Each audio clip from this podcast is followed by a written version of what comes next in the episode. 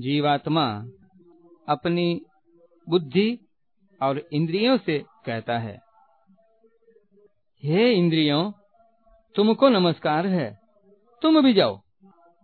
जहाँ वासना होती है वहाँ तुम्हारा टिकाव होता है।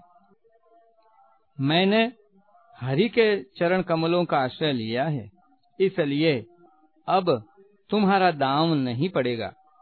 हे बुद्धे, तुझको भी नमस्कार है। पहले तेरा ज्ञान कहाँ गया था, जबकि तू मुझको संसार में डूबने के लिए शिक्षा दिया करती थी। क्या वह शिक्षा अब लग सकती है?